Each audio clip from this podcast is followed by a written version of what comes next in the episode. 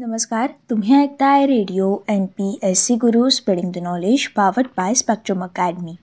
मित्रांनो असा घडला भारत या पुस्तकाच्या क्रमशः वाचन सत्राच्या कार्यक्रमामध्ये मी आर जे सथी आपल्या सगळ्यांचं स्वागत करते. मित्रांनो असा घडला भारत या पुस्तकाच्या क्रमशः वाचन सत्राच्या कार्यक्रमाच्या माध्यमामधून.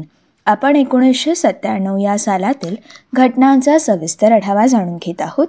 एकोणीसशे सत्त्याण्णव या सालातील आजच्या भागातील आपल्या काही महत्त्वपूर्ण घटना आहेत. अघोषित उत्पन्न स्वेच्छेने जाहीर करण्याची संधी देणारी बहुचर्चित व्हॉलेंटरी डिस्क्लोजर योजना ही एकोणीसशे सत्त्याण्णव सालापासून नेमकी कशाप्रकारे लागू झाली?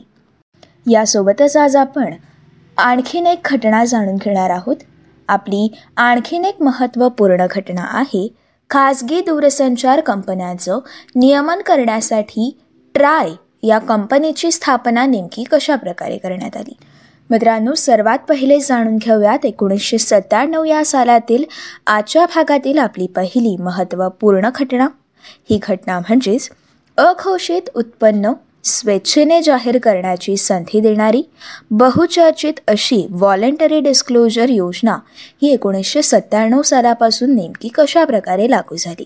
मित्रांनो ज्या व्यक्तींनी किंवा संस्थांनी आपली मालमत्ता व आपलं उत्पन्न आयकर खात्याकडे जाहीर केलं नव्हतं किंवा प्राप्तिकर भरला नव्हता अशांसाठी voluntary disclosure of income scheme अर्थात व्ही डी आय एस ही योजना राबवण्यात आली. मित्रांनो भारत सरकारच्या डायरेक्ट टॅक्सेसच्या केंद्रीय बोर्डने अठरा जून एकोणीसशे सत्त्याण्णव रोजी ही योजना जाहीर केली. एक जुलै ते एकतीस डिसेंबर एकोणीसशे सत्त्याण्णवपर्यंतच्या काळापुरतीच ही योजना राबवली गेली होती.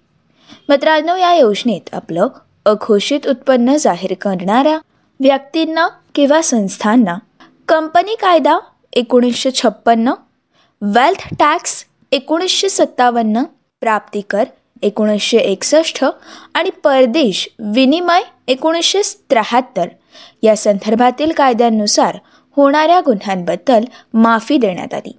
व मित्रांनो या योजनेनुसार जाहीर केलेल्या उत्पन्नाच्या तीस टक्के ही व्यक्तींसाठी आणि पस्तीस टक्के इतरांसाठी प्राप्तिकर भरण्याची अट होती. मित्रांनो या योजनेचा फायदा हा सुमारे चार लाख पंच्याहत्तर हजार व्यक्ती व संस्थांनी घेतला.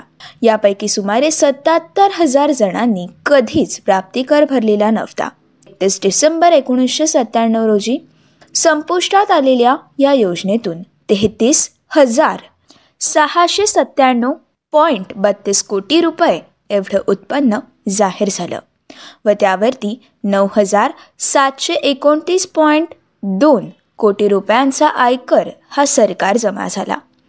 मित्रांनो एकूण जाहीर झालेल्या उत्पन्नापैकी निव्वळ रोख रक्कम ही सोळा हजार आठशे तेवीस पॉईंट तेहतीस कोटी रुपये म्हणजेच पन्नास टक्के एवढी होती. या जाहीर केलेल्या उत्पन्नात रोख रकमेचा वाटा हा होताच. परंतु त्यासोबत रोख रकमेनंतर दागदागिने तसेच जड जवाहीर यांचा देखील वाटा हा सदतीस टक्के होता. मित्रांनो या योजनेत आपली मालमत्ता जाहीर करणाऱ्यांमध्ये व्यक्तींचा आणि अविभक्त हिंदू कुटुंबांचा वाटा हा सत्त्याण्णव टक्के होता. संस्थांचा वाटा हा सुमारे तीन टक्के एवढा होता.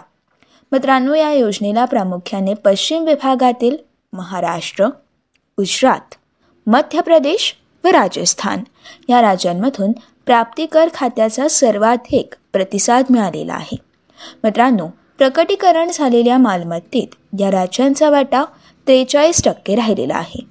यापूर्वी स्वातंत्र्योत्तर काळात अशा स्वरूपाची योजना तीन वेळा म्हणजेच एकोणीसशे एकावन्न एकोणीसशे पासष्ट एकोणीसशे पंच्याहत्तरमध्ये जाहीर करण्यात आली होती. मात्र एकोणीसशे सत्त्याण्णवमध्ये या योजनेचा बराचसा गाजावाजा करण्यात आला.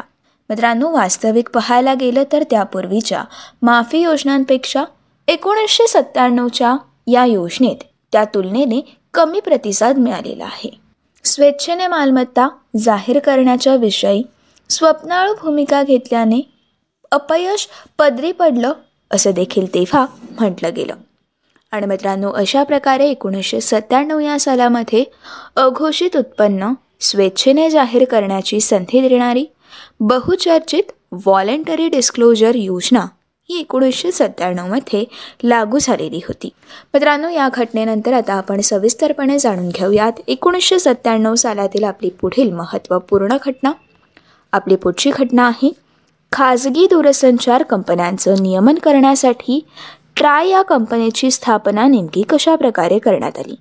मित्रांनो दूरसंचार क्षेत्रातील विविध खाजगी कंपन्यांमधील स्पर्धात्मक कार्यप्रणालीचं नियमन व त्याचप्रमाणे ग्राहकांच्या हिताचं संरक्षण.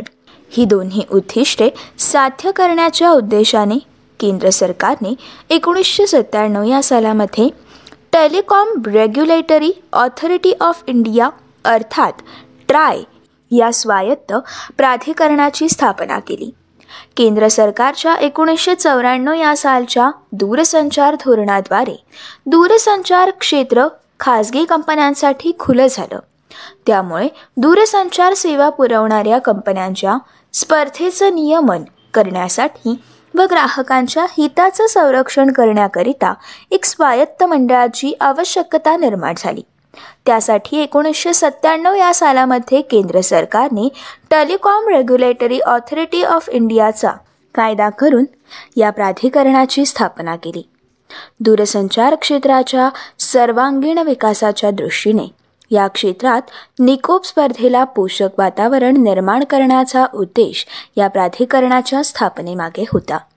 मित्रांनो एकोणीसशे नव्याण्णवच्या नव्या दूरसंचार विषयक धोरणामध्ये या प्राधिकरणाचं अधिकार क्षेत्र निश्चित करण्यात येऊन ते दूरसंचार क्षेत्रात सेवा उपलब्ध करणाऱ्या कंपन्यांपुरतं मर्यादित करण्यात आलं.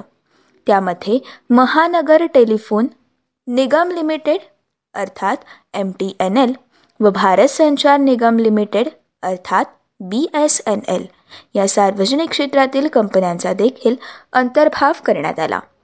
मित्रांनो दूरसंचार क्षेत्रात सेवा पुरवणाऱ्या कंपन्यांमध्ये देखील सेवांचे दर सेवांचा दर्जा धोरणात्मक डावपेच अशा बाबींविषयीची निर्माण होणाऱ्या वादांचं निराकरण हे या प्राधिकरणाने करावं अशी जबाबदारी त्यांच्यावरती सोपवण्यात आली होती. आणि मित्रांनो अशा प्रकारे एकोणीसशे सत्त्याण्णव या सालामध्ये खाजगी दूरसंचार कंपन्यांचं नियमन करण्यासाठी Telecom Regulatory Authority of India अर्थात ट्रायची स्थापना ही एकोणीसशे सत्त्याण्णवमध्ये झाली.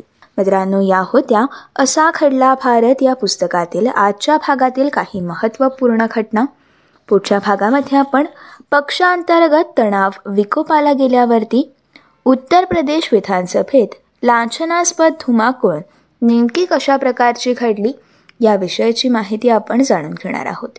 मित्रांनो तोपर्यंत असेच काही वेगवेगळे कार्यक्रम आणि वेगवेगळ्या कार्यक्रमांमधून भरपूर सारी माहिती जाणून घेण्यासाठी ऐकत रहा radio M P S C Guru.